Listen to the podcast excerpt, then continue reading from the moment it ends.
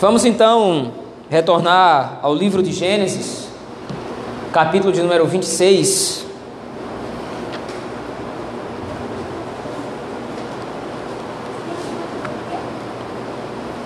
Livro de Gênesis,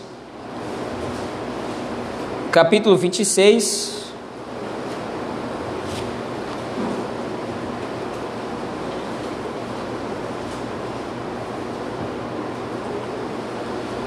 Nós vamos ler do verso 1 ao verso 16.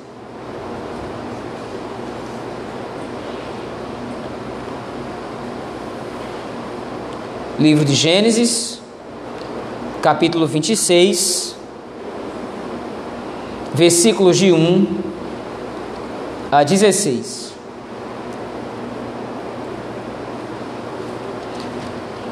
Assim diz o texto da palavra do Senhor. Sobrevindo fome à terra, além da primeira vida nos dias de Abraão, foi Isaac a Gerar, avistar-se com Abimeleque, rei dos filisteus. Apareceu-lhe o Senhor e disse: Não desças ao Egito, fica na terra que eu te disser. Habita nela, e serei contigo e te abençoarei. Porque a ti e à tua descendência darei todas estas terras, e confirmarei o juramento que fiz a Abraão, teu pai. Multiplicarei a tua descendência como as estrelas dos céus, e lhe darei todas estas terras. Na tua descendência serão abençoadas todas as nações da terra. Porque Abraão ofereceu a minha palavra e guardou os meus mandamentos, os meus mandados, os meus preceitos, e os meus estatutos e as minhas leis. Isaac, pois, ficou em Gerar. Perguntando-lhe os homens daquele lugar a respeito de sua mulher, disse: É minha irmã. Pois temia dizer: É minha mulher para que, dizia ele consigo, os homens do lugar não me matem por amor de Rebeca, porque era formosa de aparência. Ora, tendo Isaac permanecido ali por muito tempo, Abimeleque, rei dos filisteus, olhando pela janela, viu que Isaac acariciava Rebeca, sua mulher. Então Abimeleque chamou a Isaac e lhe disse: É evidente que ela é tua esposa. Como, pois, disseste, é minha irmã? Respondeu-lhe Isaac: Porque eu dizia, para que eu não morra por causa dela. Disse Abimeleque: Que é isso que nos fizeste? Facilmente algum do povo teria abusado de tua mulher, e tu, atraído sobre nós grave delito. E deu esta ordem a todo o povo: Qualquer que tocar a este homem ou a sua mulher, certamente morrerá. Semeou Isaac naquela terra, e no mesmo ano recolheu cento por um, porque o Senhor o abençoava. Enriqueceu-se o homem, prosperou, ficou riquíssimo, possuía ovelhas e bois e grande número de servos, de maneira que os filisteus lhe tinham inveja. E por isso lhe entulharam todos os poços que os servos de seu pai haviam cavado nos dias de Abraão, enchendo-os de terra. Disse Abimeleque a Isaac: Aparta-te de nós, porque já és muito mais poderoso do que nós. Amém. Até aqui a leitura da palavra do nosso Deus. Vamos orar ao Senhor nesse momento. Deus Todo-Poderoso, em teu nome nós oramos neste momento. Gratos, ó Deus, pela leitura da tua palavra. Pedimos que o Senhor nos seja favorável também nesse momento, agora através da meditação no texto sagrado. Queremos entender o texto, Senhor, aplica-o ao nosso coração. É assim que nós oramos, no nome bendito e poderoso de Jesus Cristo, teu Filho. Amém. Meus irmãos, Caminhando um pouco mais agora nessa segunda saga do livro de Gênesis, na verdade a terceira saga, se contarmos a partir de Noé, agora nós vamos começar a perceber os desdobramentos da história da redenção através de Isaac, filho de Abraão. Nós já temos visto o quanto o Senhor já tem abençoado a Isaac desde a morte de seu pai, tornando Isaac poderoso, tornando Isaac bem-sucedido nós vimos, por exemplo, à luz do capítulo 25, no início do capítulo, o quanto o Senhor favoreceu Isaac em detrimento de todos os seus irmãos, Ismael e os filhos de Abraão, com Kétora, por exemplo. Mas agora, Moisés, de maneira muito objetiva, de maneira muito direta, deseja trabalhar através dessa narrativa um outro aspecto que ele quer aplicar ao povo de Israel. Como nós dissemos hoje pela manhã, a ideia de lograr da parte de Deus algum benefício fazendo algo para ele, é uma ideia que não é bíblica. A bênção de Deus, ela precede qualquer tipo de iniciativa que nós possamos fazer ou iniciativa que nós possamos tomar a seu respeito. Em nenhum lugar das Escrituras nós vamos entender como dinâmica fundamental do relacionamento de Deus com o seu povo algum tipo de barganha ou troca. Primeiro o povo faz alguma coisa para Deus, para que em seguida Deus possa abençoar o povo. Nunca foi assim na história da redenção. Deus primeiro abençoa o seu povo, para que seu povo obedeça, e então, obedecendo a Deus, Deus mais uma vez abençoa o povo. O ciclo de relacionamento entre Deus e o seu povo é um ciclo de graça e não de mérito. Até porque, se fosse através de méritos que nós obteríamos a bênção do Senhor, nunca obteríamos qualquer tipo de favor da parte dele, porque nós não temos méritos diante de Deus. Nós somos, pesca... nós somos pecadores, nós somos carentes da graça do Senhor, e por essa condição, nós não conseguimos, através das nossas obras, obter algo da parte do Senhor, sem que Ele primeiro nos abençoe, para que então o obedeçamos.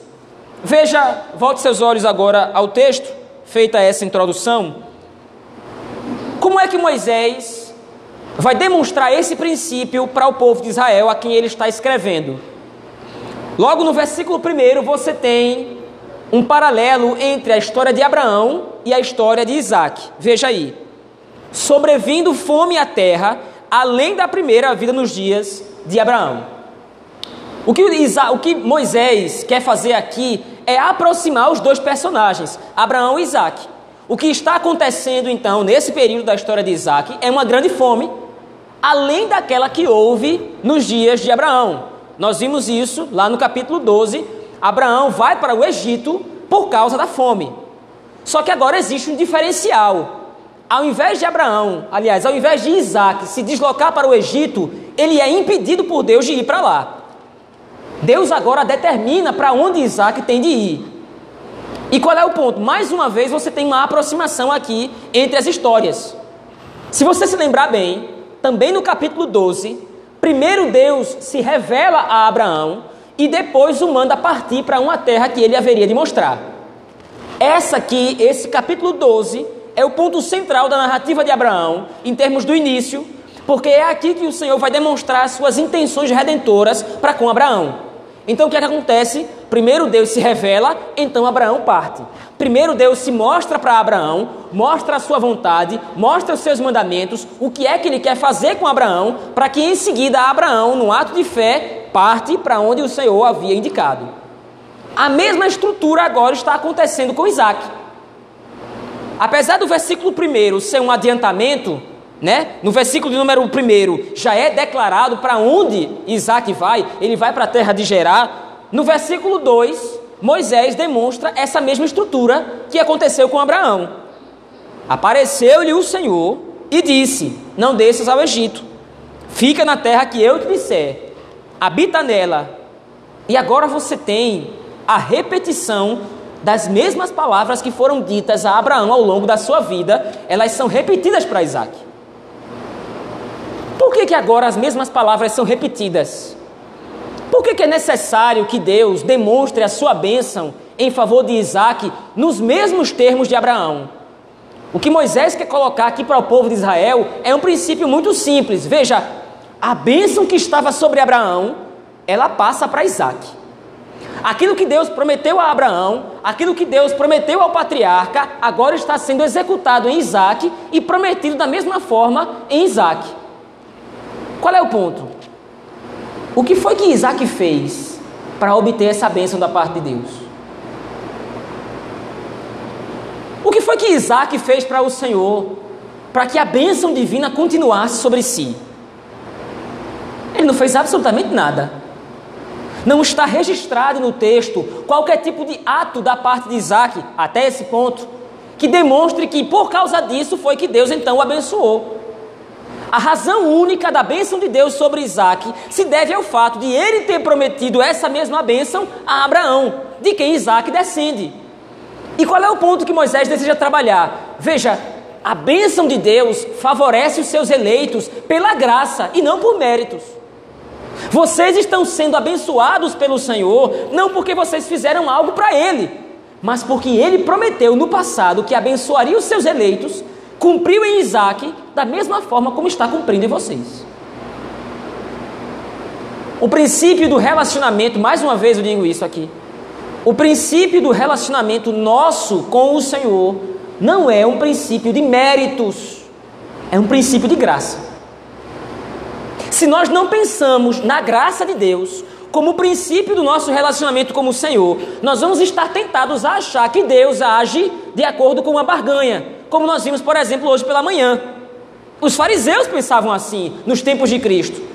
Os fariseus, até mesmo os discípulos de João Batista, começaram a pensar dessa forma, enganados, não reconhecendo a chegada do reino através de Cristo. Se a sua vida, ou a minha vida, não parte do princípio da graça do Senhor, nós estamos em maus lençóis. Pense, qual é a lógica bíblica dos méritos? Qual é a lógica bíblica das obras diante de Deus? elas têm que ser perfeitas. Deus é santo, Deus é puro, Deus é justo e exige de todos aqueles que se aproximam dele a mesma perfeição, nem mais nem menos. Tem que ser perfeito, tem que ser puro. E aí a pergunta bíblica é: mas quem é que é capaz de executar obras perfeitas para o agrado do Senhor? Absolutamente ninguém. Depois da queda de Adão, que nós vimos também em Gênesis 3, toda a raça humana está presa a essa condição pecadora que o impossibilita de se relacionar com Deus de maneira meritória. Se Deus não baixar a nossa condição, se Deus não vier em nosso socorro, se Deus não vier em nosso resgate e Ele manifestar primeiro a sua graça, jamais poderemos ser abençoados pelo Senhor. Mas veja o Senhor Deus continua nas suas palavras a Isaac: Habita nela, e serei contigo, e te abençoarei, porque a ti e a tua descendência darei todas estas terras, e confirmarei o juramento que fiz a Abraão, teu pai. E aí então, agora, no versículo 4, ele vai repetir aquilo que foi dito em Gênesis 12, mas veja, no verso 5 ele diz: Porque Abraão obedeceu a minha palavra? O ponto central do texto começa a ficar claro agora. Primeiro Deus anuncia a bênção que vai vir sobre Isaac. E depois ele diz o motivo dessa bênção. Porque Abraão obedeceu a minha palavra e guardou os meus mandamentos. Veja, aqui o texto parece ficar confuso.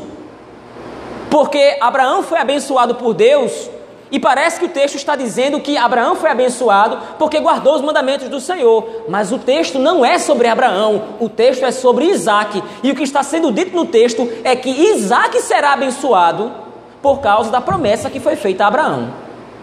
Então a relação aqui não é de obediência para que se obtenha a bênção, é de bênção que serve como imperativo para a obediência.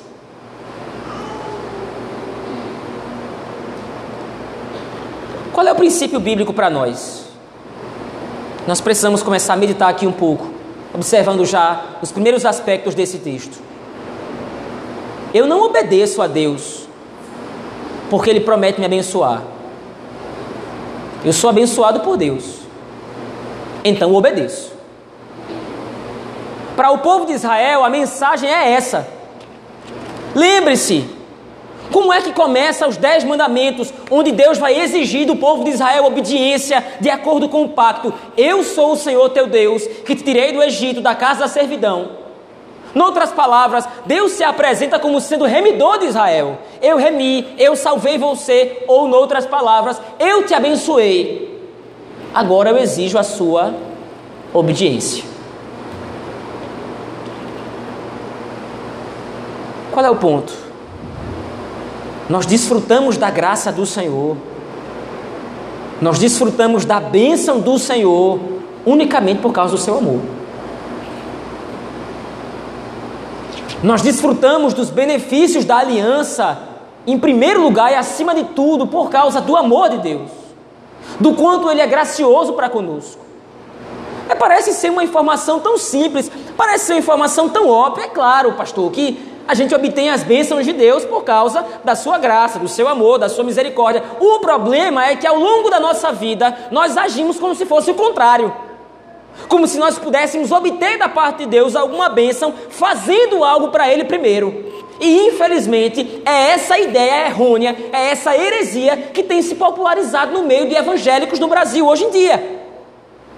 Eu preciso fazer algo para Deus primeiro, e nós já, tá, já debatemos isso aqui muitas vezes. Eu preciso fa fazer algo para Deus primeiro, para que depois Ele sorria para mim. Veja, agora a narrativa de Gênesis 26 vai se agravar.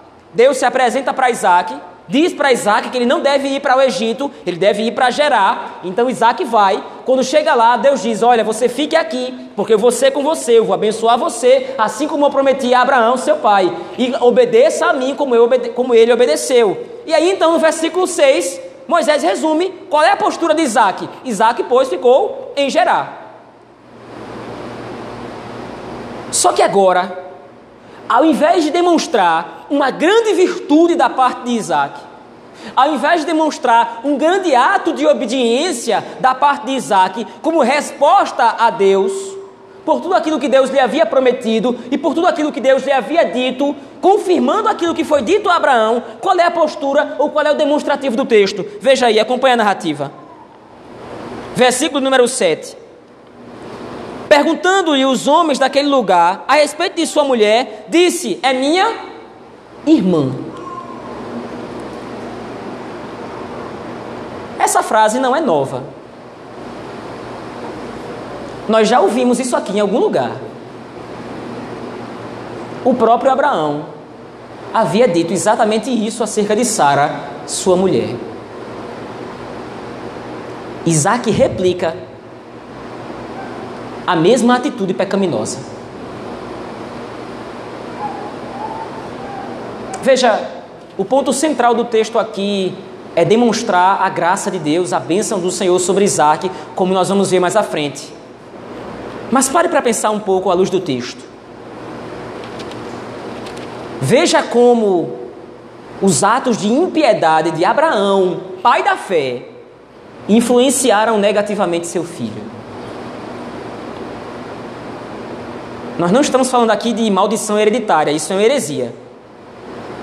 Que nós estamos abordando no texto aqui é que Isaac replica as mesmas atitudes de Abraão, seu pai. Qual é o ponto? Isso aqui foi um registro aleatório do texto? Não. Moisés não registrou a fraqueza de Isaac de maneira aleatória. Moisés está registrando que a mesma debilidade da fé de Abraão é a mesma debilidade da fé de Isaac. E aqui é um alerta para nós, pais. As nossas debilidades na fé podem expor nossos filhos ao pecado. O pecado será dos nossos filhos. Não confunda uma coisa com outra. Na Escritura, não existe Deus julgar o pecado do pai no filho. Cada alma que pecar pagará a sua conta diante de Deus. Mas o ponto é: a fraqueza de Abraão, a debilidade da fé de Abraão agora é replicado por Isaac. Abraão também recebe da parte do Senhor o mesmo oráculo profético. Deus havia dito a Abraão: vá para uma terra que eu vou lhe mostrar, eu vou ser com você. No capítulo 15, eu vou ser o seu escudo, eu vou ser o seu galardão, eu vou favorecer você. Mas o que é que Abraão faz? Ele desconfia da providência divina.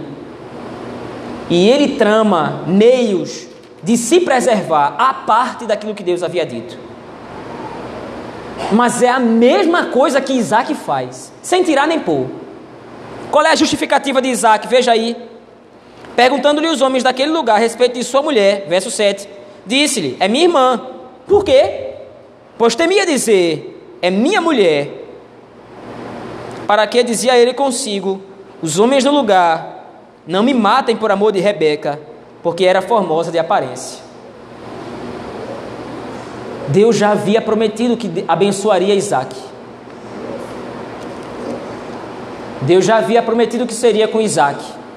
O próprio Deus aparece para ele, assim como apareceu Abraão. Ele poderia ter recorrido pelo menos ao padrão. Deus apareceu ao meu pai, Deus prometeu que seria com o meu pai, então ele está aparecendo para mim de novo, está dizendo que vai ser comigo e foi com meu pai, então eu vou confiar no Senhor. Mas veja, é muito mais fácil, é muito mais simples dar lugar, é muito mais simples dar ouvidos à tentadora tentação ou à tentadora inclinação do nosso coração para o pecado, de desconfiar da providência. O caminho de descuidar ou o caminho de não cuidar no cuidado do Senhor, de desconfiar da bênção divina, de desconfiar da divina providência, é sempre um atalho que parece o caminho mais sensato. Eu estou indo para Gerar, é uma terra estranha, Isaac é muito bonita. Se eu chegar lá e os homens colocarem o olho nela, eles vão querer me matar para ficar com a minha mulher. É melhor eu dizer que ela é minha irmã, e assim como o meu pai ameaçar o plano da redenção, do que confiar no Senhor, que vai ser o meu galardoador, o meu abençoador. Antes de começar a julgar Isaac, antes de começar a condenar o patriarca, tenha muito cuidado, porque nós agimos muitas vezes da mesma forma. Às vezes o pecado não se apresenta para nós simplesmente como uma transgressão aos mandamentos do Senhor, Muitas vezes na nossa vida, o pecado não se apresenta somente como um ato terrível e horrendo. Muitas vezes o pecado parece a via mais sensata. Muitas vezes o pecado parece a via mais lógica. Mas se trata de uma quebra do mandamento do Senhor. Agora, assim como aconteceu com Abraão, seu pai, Isaac vai ser envergonhado por um ímpio. É Abimeleque que vai dar uma lição de moral em Isaac agora. Veja aí, versículo 8. Ora, Isaac, tendo permanecido ali por muito tempo, Abimeleque, rei dos filisteus, olhando da janela, viu que Isaac acariciava Rebeca. Provavelmente aqui é um eufemismo. Ele viu Isaac estando com sua mulher. Por causa disso, então, constatou. Ele não pode estar se deitando com qualquer uma. Ele está com a sua esposa, ele está com a sua mulher. Então Abimeleque, verso 9, chamou a Isaac e lhe disse: É evidente que ela é tua mulher, tua esposa. Como, pois, disseste, é minha irmã? Respondeu-lhe Isaac: Porque eu dizia para que eu não morra por causa dela. E agora então vem Deus mais uma vez usando o ímpio para constranger o justo. Veja, entenda a imagem que está sendo montada no texto. Deus se apresenta para Isaac, lhe garante bênçãos, lhe garante proteção, lhe garante prosperidade. Qual é a resposta de Isaac? Isaac peca, desconfia da providência. A sua fé falha, a sua fé é débil. Mais uma vez agora o Senhor vai demonstrar para Isaac o quanto, a sua, o quanto a sua atitude foi tola. Como é que ele faz isso? Ele constrange Isaac usando um ímpio para lhe dar uma lição de moral. Mas veja, a partir do verso 11, qual é o resultado de toda essa atitude negativa da parte de Isaac? O que é mais lógico esperar? Que Deus agora visite Isaac e puna Isaac. Que Deus agora visite o seu filho e, tendo ele pecado, tendo ele errado, discipline severamente Isaac. Você desconfiou da minha providência, você virou as costas ao que eu lhe falei, você não deu ouvidos aos meus mandamentos. Muito pelo contrário, você foi infiel, a sua fé foi fraca. Agora você vai ser disciplinado por causa disso. Agora eu vou entrar na sua vida com juízo para você aprender a comandar nos meus caminhos. É isso que o texto registra. Veja, é exatamente a atitude oposta. Qual é o problema aqui? Deus está sendo Deus está agindo com impunidade contra Isaac. Deus está passando a mão na cabeça de Isaac, quer dizer, ele pecou, ele errou, ele transgrediu a lei de Deus, ele quebrou os mandamentos do Senhor, ele desonrou o seu Criador. O que é que acontece no texto? Veja aí, verso 11. Abimeleque então, e deu esta ordem a todo o povo: qualquer que tocar este homem ou a sua mulher, certamente morrerá. Imediatamente após o versículo 11, o próprio texto demonstra uma, ou, ou exibe uma declaração de bênção da parte do Senhor. Semeou Isaac naquela terra e no mesmo ano recolheu cento por um. Isso é uma referência bíblica uma medida máxima na colheita.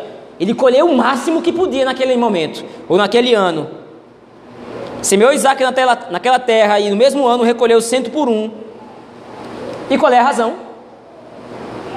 Porque o Senhor o abençoava. Ora, que estranho. O esperado era que Deus pelo menos abandonasse, que Deus pelo menos abandonasse Isaac. O normal a se pensar, humanamente falando, era que Deus simplesmente desse as costas ao seu filho. Afinal de contas, ele pecou. Mas o que é que Moisés está querendo declarar ao povo de Israel com esse texto, com essa narrativa? A bênção de Deus sobre o seu povo é incondicional.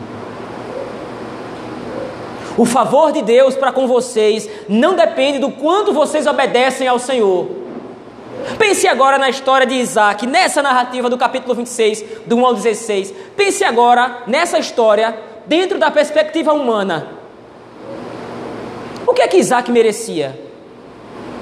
A punição. Ou pelo menos, como é que a história deveria começar? A história deveria iniciar com Isaac demonstrando toda a sua confiança em Deus, demonstrando toda a sua fé no Senhor, e então o Senhor lhe abençoando muito. Ele recebe a proteção contra os inimigos, ele recebe prosperidade. Mas a história não começa assim. A história começa com Deus declarando a sua bênção. O meio da história é Isaac falhando contra o Senhor e o final da história é a bênção de Deus permanecendo sobre Isaac. Deus não retirou o seu favor do seu filho. Deus não retirou o seu favor do seu servo. Isaac usufruiu da bênção do Senhor, porque a bênção do Senhor é incondicional. Agora veja, muito cuidado aqui. Porque isso não pode encorajar, como não encorajou, pelo menos não deveria ter encorajado, o povo de Israel à libertinagem. Quer dizer, já que a bênção do Senhor ela é incondicional, não interessa se eu peco contra o Senhor ou se eu faço aquilo que está na sua vontade, se eu obedeço a Ele. A bênção do Senhor vai recair sobre a minha vida.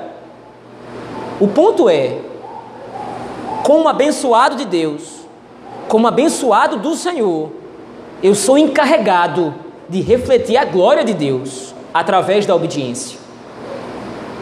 Entenda, não é que a obediência é o resultado ou a obediência resulta na bênção. A bênção resulta na obediência. Mais uma vez repito isso. Não obedeço a Deus porque sou abençoado ou porque Deus vai me abençoar. Deus me abençoou então obedeço. E agora é esse demonstrativo da bênção de Deus que vai fazer surgir no texto uma certa intriga entre Isaac e Abimeleque. Veja o texto, por favor. Volte lá seus olhos ao texto comigo. No versículo 13. Enriqueceu-se o homem, prosperou, ficou riquíssimo. Possuía ovelhas e bois e grande número de servos, de maneira que os filisteus lhe tinham inveja. A menção aqui aos filisteus ela também não é aleatória. Moisés está adiantando a história aqui. Veja, nós somos inimigos dos filisteus. Nós estamos indo para a terra de Canaã e na terra de Canaã nós vamos lutar contra os filisteus. Nós estamos em inimizade contra esse povo. Esse povo não descende da mulher, descende da serpente, são adversários do Senhor. É um povo pagão, idólatra, e agora é esse povo que Moisés está trazendo a memória do povo de Israel aqui nesse texto. De onde é que vem a inimizade entre Israel e os filisteus? De onde é que vem a antagonia, a rivalidade entre o povo de Israel e os filisteus? É simplesmente uma briga entre nações? É simplesmente uma briga entre povos? Não! O Senhor abençoa os seus eleitos e isso naturalmente desperta a inveja dos filhos da ira. O Senhor favorece o seu povo. A bênção de Deus incondicional recai sobre o seu povo, recai sobre os seus filhos. E isso incondicionalmente fomenta a guerra, a rivalidade entre as duas linhagens. Veja, o capítulo 26 ele se inicia com uma narrativa que parece uma narrativa muito comum. Mas no final da narrativa, Moisés remete o povo de Israel a se lembrar de Gênesis 3,15. Vocês estão vivendo num mundo de rivalidade. Vocês são filhos da mulher e vocês agora estão em conflito com os filhos da serpente. Logo, o texto de Gênesis 26 não tem a ver simplesmente com o quanto Deus abençoa Isaac materialmente. O que está sendo refletido no texto é a obra da salvação. Enquanto Deus está abençoando salvadoramente o seu filho Isaac, isso naturalmente desperta a ira dos filhos da desperta a ira dos filhos da serpente. Enquanto Deus favorece o seu filho, abençoando o seu filho, isso naturalmente vai despertar a antagonia dos inimigos do Senhor.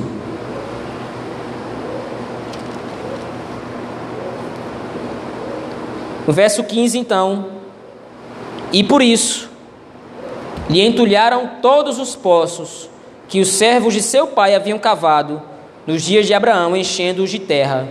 E aí então o texto finda com a menção de Abimeleque a Isaac: Aparta-te de nós, porque já és muito mais poderoso do que nós. Essa fala de Abimeleque no texto é emblemática porque é exatamente o mesmo argumento que Faraó vai usar contra os filhos de Israel em Êxodo capítulo 1. Se você for até aquele texto e perceber isso,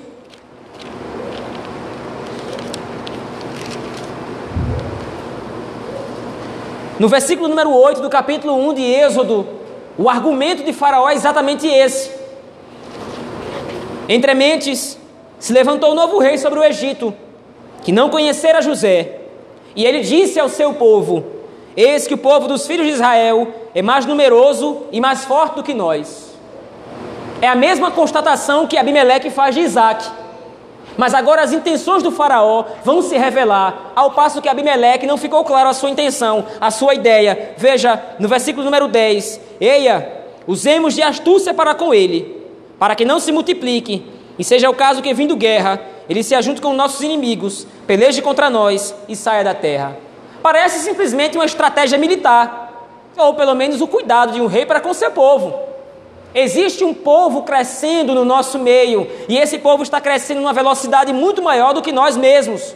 Então agora é necessário que nós tomemos algumas medidas de precaução. Vamos então fazer o seguinte: nós vamos usar de astúcia, nós vamos oprimir esse povo, e agora nós vamos ter o cuidado de que esse povo não se vire contra nós em vindo à guerra.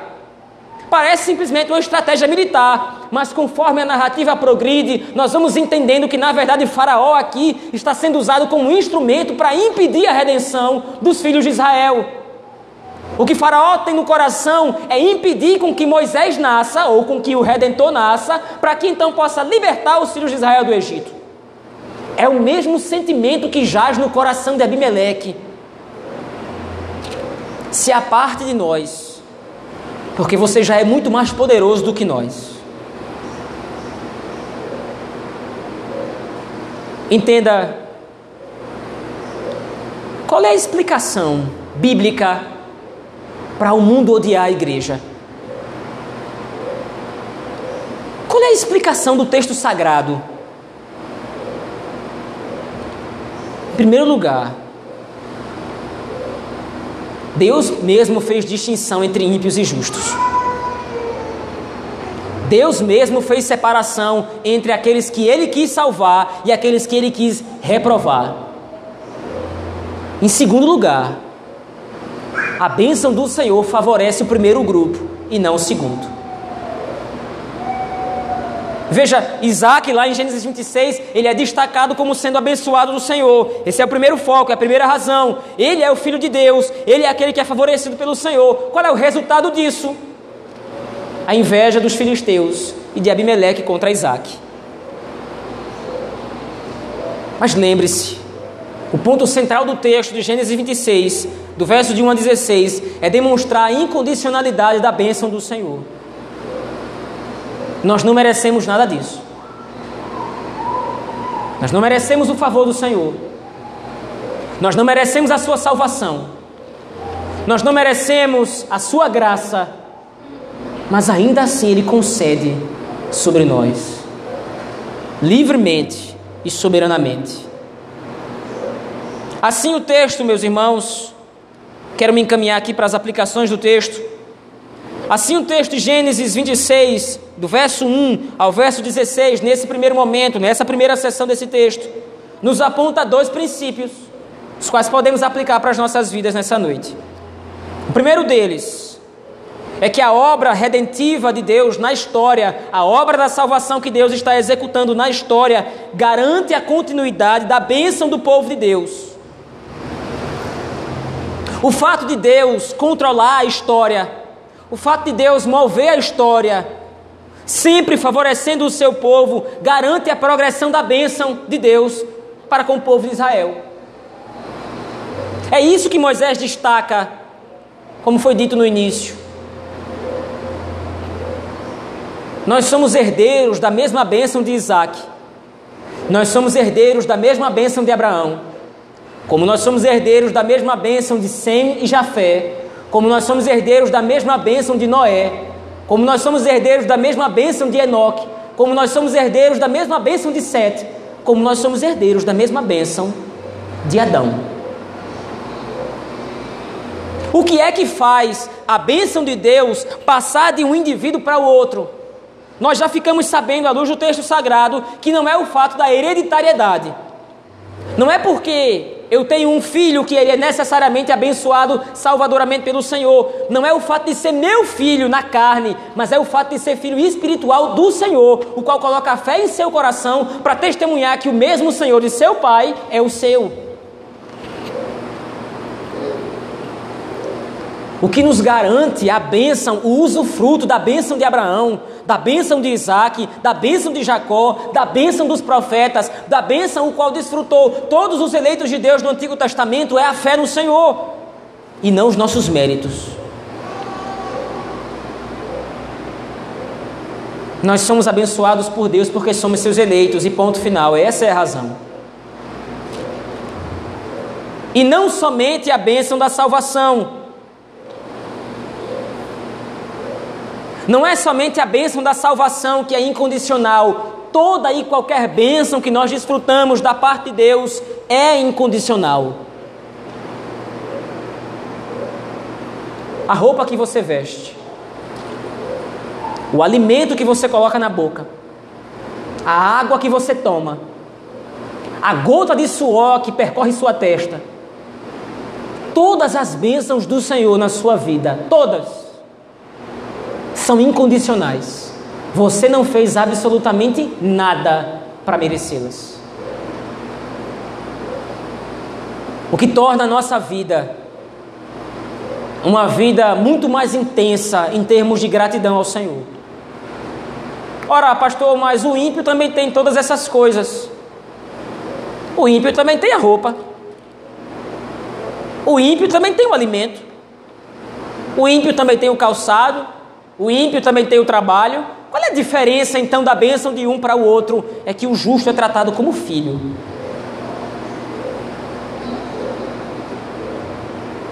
Tudo que você vê o mundo desfrutando da bênção comum de Deus é intensificado pela graça do Senhor sobre o seu povo. E tudo que você desfruta da parte de Deus é dado a você através de Cristo. De maneira que o que você recebe da parte do Senhor, você recebe em Cristo. E se você recebe em Cristo, você recebe de maneira incondicional. O ímpio lá fora não tem ideia do amor de Deus. O ímpio lá fora não tem noção da graça do Senhor. Você tem. A você foi dada a capacidade no espírito de conhecer e de sentir o amor de Deus nas mínimas coisas que acontecem na sua vida. O cuidado paternal do Senhor, a mão providente de Deus cuidando e preservando você todos os dias da sua vida, tudo isso é fruto da graça especial do Senhor, que nutre no seu coração o amor e a reverência a Deus para respondê-lo diante dele em obediência. Não trate Deus como se fosse um mercador. Ele não está interessado nas suas obras. Ele não está interessado no que você pode fazer. Ele está interessado em demonstrar através da sua vida o quanto ele é poderoso e bom. E essa demonstração de bondade, de misericórdia, de graça, atingiu seu nível máximo quando ele sacrificou o próprio filho para favorecer você. Em segundo lugar, entendamos isso. O princípio da relação de Deus conosco é um princípio de graça e não de mérito. Se Deus estivesse esperando alguma postura correta da parte de Isaac para então abençoá-lo, como nós já vimos, ele teria motivos de sobra para puni-lo. Mas não foi assim que Deus fez. Da mesma forma, nós precisamos entender a dinâmica da operação graciosa de Deus em nosso favor. Saia daqui hoje, por favor, com isso em mente. Não somos abençoados pelo Senhor depois de ter obedecido a Ele. Pois apesar de contarmos com o poder do Espírito Santo operando nas nossas vidas, apesar de nós contarmos com o poder do Espírito nos guiando para obedecermos ao Senhor, as nossas melhores obras são como trapos de imundícia elas só são recebidas por Deus porque são operadas pelo Espírito através de Cristo. É isso que torna as nossas obras aceitáveis, é isso que torna as nossas obras agradáveis ao Senhor. Não é o que eu faço em mim mesmo, é aquilo que o Espírito está realizando na minha vida, que é recebido pelo Pai através do sacrifício de seu Filho e da ação intercessória deste.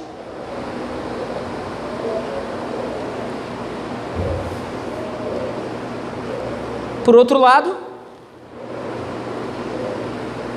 Seja grato ao Senhor. Seja grato ao nosso Deus por absolutamente tudo que Ele tem feito na sua vida. Quando a raiz de amargura, a raiz de descontentamento brotar no seu coração, lembre-se disso. Lembre-se que tudo que você usufrui na sua vida é graça do Senhor todos os bens que você tem, todas as coisas das quais você desfruta, tudo isso é mérito do Senhor e não seu. Eu quero concluir aqui, meus irmãos, dizendo o seguinte. No versículo número 3 do capítulo 26, que nós lemos, o Senhor diz a Isaac: Eu serei contigo e te abençoarei as palavras de Deus a Isaac vão ecoando através da história. As palavras de Deus a Isaac não foram ditas apenas a Isaac, foram direcionadas para todos os eleitos de Deus ao longo da história, que pertencem ao Senhor por suprema eleição. Todo aquele que foi chamado em Cristo pode ouvir como para si essas palavras: Eu serei contigo e te abençoarei para sempre.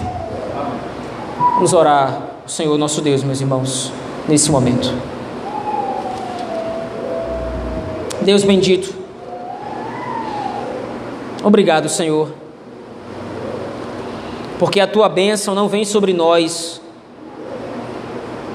mediante as nossas obras. A tua bênção não é ministrada sobre nós por causa dos nossos méritos, afinal de contas nós não temos nenhum. Obrigado, Senhor, porque é a tua graça que nos torna abençoados. E a tua graça, pelo poder do Espírito, nos faz obedientes ao Senhor e devemos ser obedientes a ti em gratidão, não por barganha, não buscando algo da parte do Senhor de maneira frívola, de maneira estranha Obrigado por tudo aquilo que o Senhor tem feito nas nossas vidas. Ajuda-nos, ó Deus, a enxergar a incondicionalidade da tua bênção e te dar graças por isso. Assim nós oramos no nome de Jesus Cristo, teu Filho, por obra e poder do teu Espírito Santo. Deus o Pai. Amém.